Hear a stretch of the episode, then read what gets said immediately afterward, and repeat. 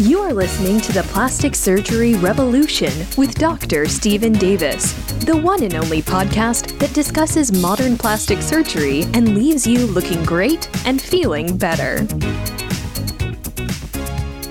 Welcome, everyone, to the Plastic Surgery Revolution. I'm your host, Dr. Steven Davis, board certified plastic surgeon.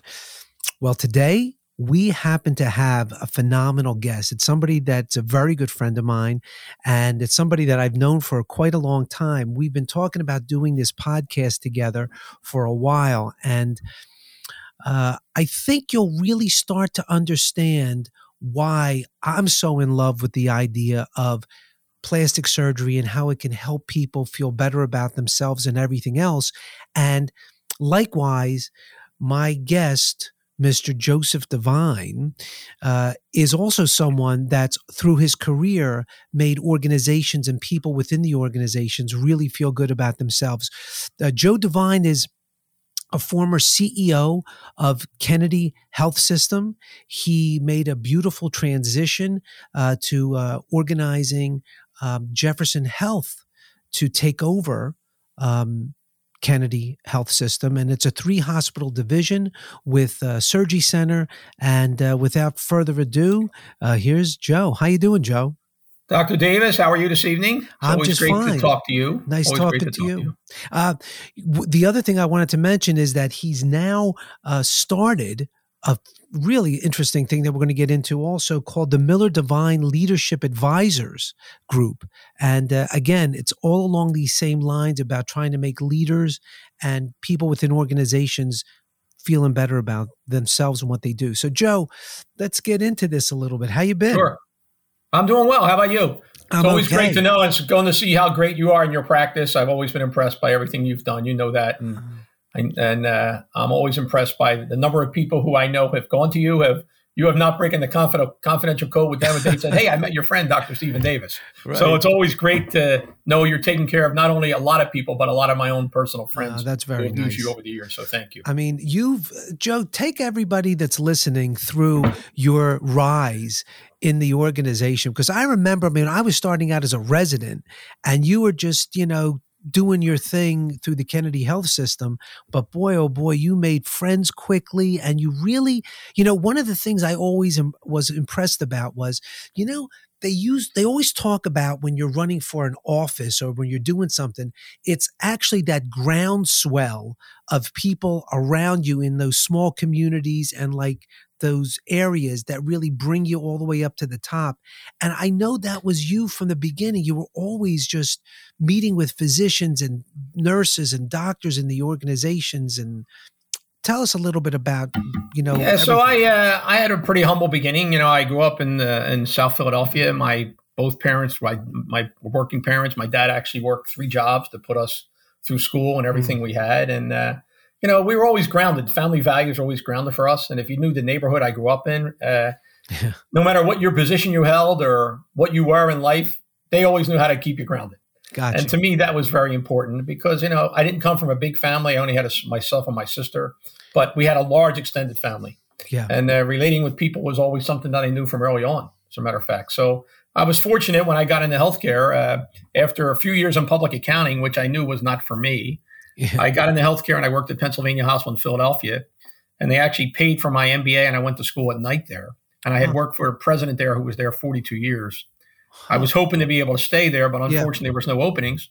So I ended up taking a job at the Kennedy Health System in South Jersey. I figured I would spend maybe two, three years there and then ultimately end up back in Philadelphia. yeah Little did I know that my entire career would be spent there until we merged with Jefferson in 2017, where I did spend some time in Philadelphia at their corporate offices. But it was a great ride. You know, when I met you, I was the assistant administrator at our Washington Township campus right and I remember that residency class very well. I could I could see the faces and name them all, and uh, it was my first really strong relationship with a bunch of interns and residents, which became a lot of them became lifelong friends. There's still of them like yourself and others who are still practicing there. I mean, yeah there's orthopedists, there's urologists, people that I met in the very early on that remain lifelong friends for me, which was important. So you know, over the years, you have a career and you say, okay, how are you going to impact people? I was not, I did not have the good liberty to go to medical school. That wasn't one of my fortes was science, but my Yeah. forte was the science of people. yeah I had an undergraduate degree in accounting and organizational theory. So I was always mm. big into really organizations and what they meant and how people work for organizations. So I held probably about six or seven different jobs in my career at Kennedy. As I always joked at the end, they they eventually, I guess, had to make me the CEO because otherwise I'd have to leave. but throughout my career, I had the good chance to work with a lot of great people, but most importantly, work around great people. You know, like the things you do, you you work hard to make people feel good about how their appearances and how they look. And a lot of that's psychological as well. Yeah. But at the same time, you know, in an organization, you have to make people feel good about the work that they do and how they hmm. work and how they fit. Because people, look, money is important for people to make a living, right? Right. But in reality, making a living is not what makes the difference in people's lives. What makes a difference in people's lives is how they feel about making that living. That's exactly. Because you can go right. work anywhere, but people who choose to be in certain fields, to me, choose to be in fields because they want to relate to people.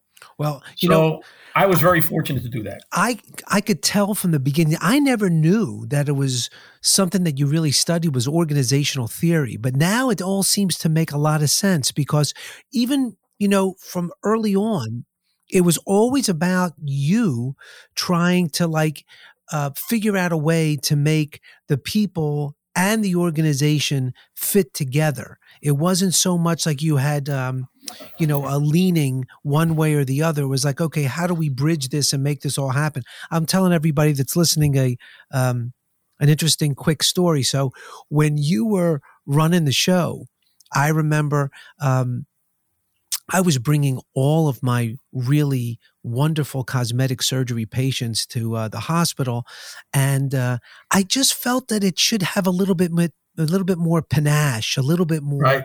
beauty to it. I talked to you about it. Next thing you know, in about a week, I hear people banging on the walls when I was coming to the hospital, and you had sconces put up. You had the rooms made all nice for me. So, I mean, I think you got it from very early on that it was important to make people feel good about what they're getting done and make them have that sense that their that aesthetics also played a part in how they were going to present, how they were going to see the hospital or the uh, OR rooms and things like that. I know you always, you know, tended to see it my way with those things. And I, yeah, well, that was important that. because everyone has a need, right? Every every different type of services have needs, and when you're in the business of taking care of people, you have to yeah. listen to the people who are actually at the front line taking care of them. Yeah. And in that case, that was you. That was mm-hmm. you and your fellow colleagues who were doing the same type of work. Yeah. And in reality, unless we could address that, then you couldn't connect the opportunity for people to feel better about their whole experience. Because remember, it's not just about feeling good about what their appearance will be, it's about the whole experience, right? Absolutely. Because we all know no matter what happens to you, whether you're getting cosmetic surgery, urologic surgery, cancer surgery, when you're in a hospital environment, it's always a stressful time. Yeah. So we have to make it as appeasing and, and, appealing as possible for the people and what kind of work they're having done. And in your case, you were dealing with a clientele that was looking to feel better about themselves and their environment. They could have went anywhere and got it done. Yeah. So I needed to make sure the hospital was going to be a place where the environment would be good for them to come to. And I was, we were pleased to be able to do that because the opportunity for you to bring those patients and customers to us was important. You notice I use the word customers because yeah. sometimes, unfortunately, in some fields like healthcare, they're always focused just on the patient. But remember, when a patient comes to a hospital environment or any environment, many times they come with other people. They come with a loved one, they come with a significant, you know, someone who's been around them. Absolutely. And to me, everybody who's involved and connected to that patient, including you as the physician, is a customer. So we had to do what's right for them. But so to me, it was always about just doing the right thing to listen to people understand them. And by the way, they need to trust you, just like I trusted what you were telling me. I needed you to turn around and trust me that I was going to do what was right for your organization, yeah. for you to make your patients feel comfortable in that environment. And, and, and that's how you, I felt about every stage of my career as I worked with people. It didn't matter whether if you were the head surgeon or you were the environmental service worker. To me, everybody was an equal level. Yeah, because and, that's how you build organizations, and, and that's, that's, exactly about themselves. That's exactly how it came across, though, Joe. It wasn't like you had to explain that to anyone because you did treat everyone like that. And I think the interesting thing for me, and that's one of the reasons why I wanted to have you on the podcast about you know plastic surgery, is that I always felt that your pivot into your next career would be something like a motivational speaker or like right. you're doing now with the with the uh, Miller Devine uh, leadership advisors it is a way of getting people that are in leadership positions to have that same sense and feeling like you do and pass it on to the people that they're going to be leading so tell me a little bit about um, this Miller Devine leadership sure advisors. so miller Devine leaderships advisors is a I, I formed a partnership with a former believe it or not competitor and longtime colleague who was the former president and ceo of the Virtua health system which yeah. was our main competitor in south jersey. We'd known each other for years. Our daughters played soccer at different times. We go on soccer fields together. But i always respected him. Rich was a great colleague. He was a ceo much longer than i was but we were always had a good rapport. Yeah. And uh, when I retired and started to walk away from what I was doing, he had already left and was retired, work writing, writing a book. And we started to meet together to figure out, you know, how can we help young organizations and young leaders become the most effective leaders they can have and build great cultures and organizations. We're both proud of our organizations. I, I had a work I had a, an organization at Kennedy. We were named five consecutive years in a row by our employees in an anonymous survey as a top workplace in the Philadelphia region. I and we were the that. only healthcare system to be so. So to me, I knew there was something that we were doing. And yeah. I think you said it early on. It's about building the groundswell from the ground up. And yeah. and I, I can tell the story, and I'm not I'm not patting myself on the back. I'm not. The day the day that I was announced as the new CEO when I became the CEO, I was not in our buildings, of course. I was in the corporate office building, meeting with the board. Yeah. And I was told that when that announcement was made over the PA systems, that the organization had made an announcement that eruptions of cheer evolved at some of the campuses. Now, to me, I think they were cheering because I was them and they were me. You know, we we, we worked together, and and I was fortunate to be able to, you know, become the conductor of the orchestra, and they mm-hmm. were every one of my key players as the orchestra. And, and again, I as people know, I would whether it meant moving them up, and you know, when I became the CEO, I didn't change anything. I I worked 365 days a year, 24 hours a day, just like our HOPS hospitals did. And, uh, you know, I often joke with my kids that they finally figured it out after they became adults that I would always have to go to the hospital when there's a snowstorm, not stay home. Because guess what? Because I was there to service people. Okay. As the leader of the organization, I was there to service people. Of course, my daughters figured out afterwards that I didn't want to shovel snow. So that, that was a good thing. But the reality of it is, is you have to live by your values. And if you don't live by your values and just like you do, you you are someone who takes care of yourself personally as well. And I think when you do that, then your customers who come to you for the services they come to you respect that. And that's the same you need to be as a leader. So Rich and I have now put together this this program at aspect where we can take organizations to become to the higher level, to build great cultures, and ultimately to build great leaders within organizations to lead great people. Because people look up to leaders, and if leaders are not doing the things that they should do to make the people who work for them and around them successful, then an organization will not be successful and people will not feel good about their work environment. And I think that's key yeah. because look, work can be a torturous and treacherous process some days, only because it's it's detail oriented no matter what you do. Whether you're working in a factory, a supermarket, or a hospital, a physician offices, right? Right. There's a lot of demands on you. But at the end of the day, you want to leave and feel good about yourself. You want to feel that. So I always said to people, you had to leave with three things every day. One, is that I make a big impact on somebody's life today? Whether it would be, even if, again, if you're in a supermarket, you made them feel good, right. that I make an impact on my own, right? And basically through that, did, did that make me feel on the way home that I've actually making a positive contribution? And to me, that's what leaders have to build in staff. And that's what leaders have to build right. organizations to make people rally around the fact that we're going to contribute. And you know, it's interesting, Joe, because you know me, when I you know, uh, having a consultation with any of uh, my patients, yep. they know I spend a real long time talking about everything. And one of the things that always comes out at some point, either in the very first consultation or after multiple times that they've come to the office or even after their surgery, and sometimes, funny enough, it can be on their way off to sleep as the anesthesiologist is doing his thing.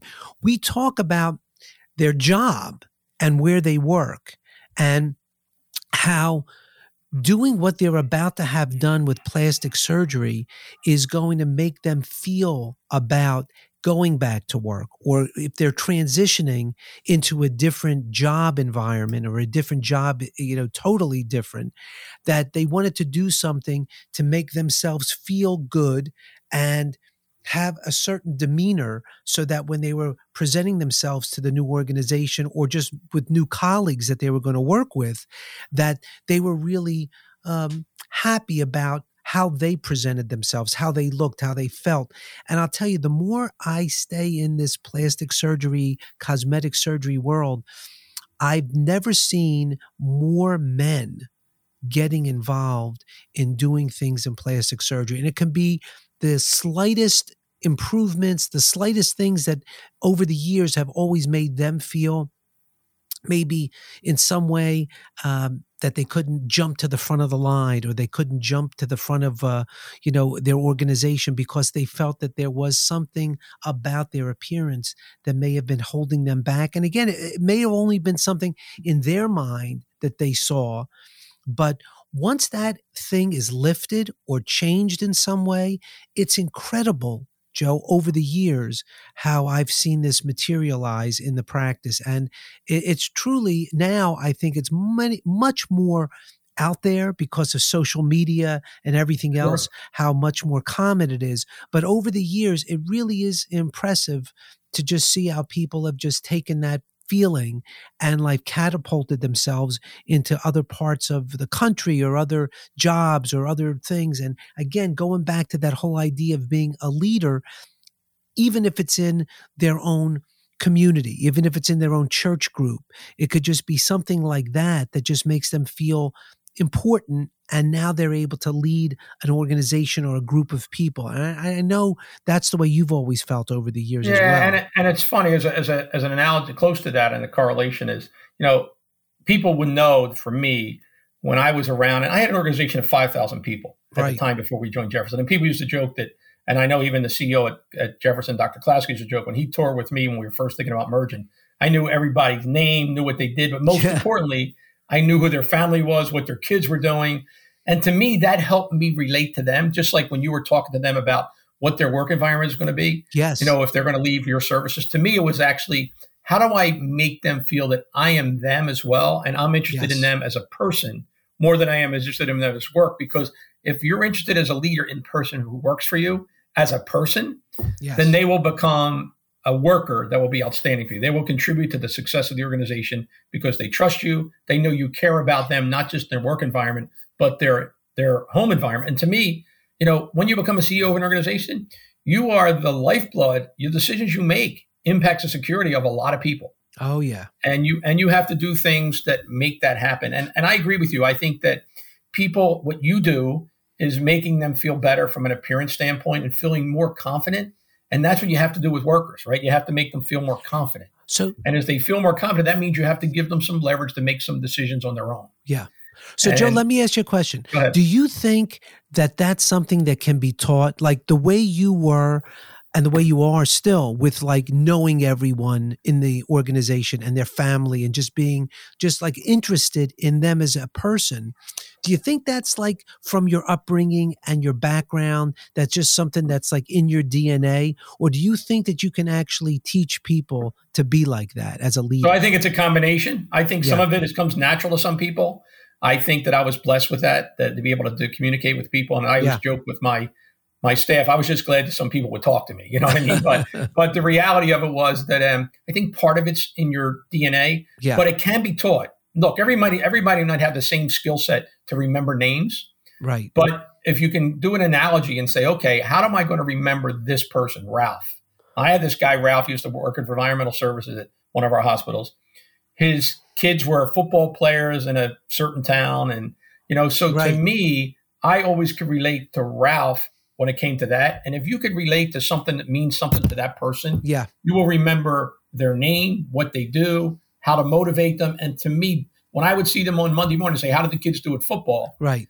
Well, he knew deep down that I really cared about the football, but I most importantly truly cared about what he was doing at work as well because his time away was important. Yeah. So to me, I think it's a combination. It can be taught. Okay. There's some people have a natural skill to do it, and some people it takes a little yeah. longer See, curve. I had but the if same. you're going to be a of, leader, you have to be able to do it. I had the same kind of upbringing as you did, and I think that's Yeah. why, for me, it's very easy to be just like you are and just care about, you know, people. And I, I just get a kick out of knowing all that stuff. Like even in the girls in the office, I'll tell you, like during office hours, it, it takes me a while to get through it because I am interested in hearing what everybody's going through and you know the patients and you know everything. You know, everyone that's listening knows when I start talking with you about things, it can get a little drawn out, but I enjoy it, and that's part of the whole reason why I went into this, you know, as as a career. Uh, but do you think doing this, Joe, with this leadership advisors, are there things that you could bring to an organization and help a leader actually grow into being a better um, people So- person? Yeah, Like so that? that is one thing we're focused on. Is uh, Yeah. our whole focus of the the leadership advisors is to develop emerging leaders and to develop leadership teams. Yeah, because then we could look at the you know where they need some improvement.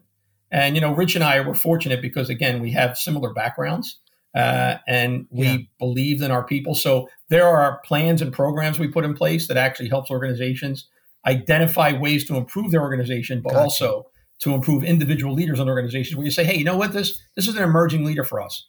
But I we want to assess what kind of skill set this leader has. Can they be good with people what's their deficits they need to correct? Yeah. and what are their strengths? And sometimes we need to build on those strengths but sometimes by building on the strengths we can help the weaknesses as well. So one of the things that rich and i specifically are doing is is focusing on that aspect is to is to reach into organizations and to help them develop because sometimes leadership teams are so involved in the day to day they don't have people who can sit back objectively and look at their staff and say okay this is how we need to help them develop it to be a better team and a better organization. So that's exactly what we're doing. Gotcha. Well, listen, everyone. I really am so excited that Joe Devine had a chance to come on the podcast. Everybody, you've been listening to the Plastic Surgery Revolution uh, with Joe Devine, who is now part of the Miller Devine Leadership Advisors. And for all of you listening out there, thanks so much. And uh, I'll be back in touch with you next week. Bye bye, everyone. Thank you for listening to the Plastic Surgery Revolution with Dr. Steven Davis. Please subscribe to our show in iTunes, Stitcher Radio, or whatever app you use to listen to podcasts. Keep listening, looking great, and feeling better.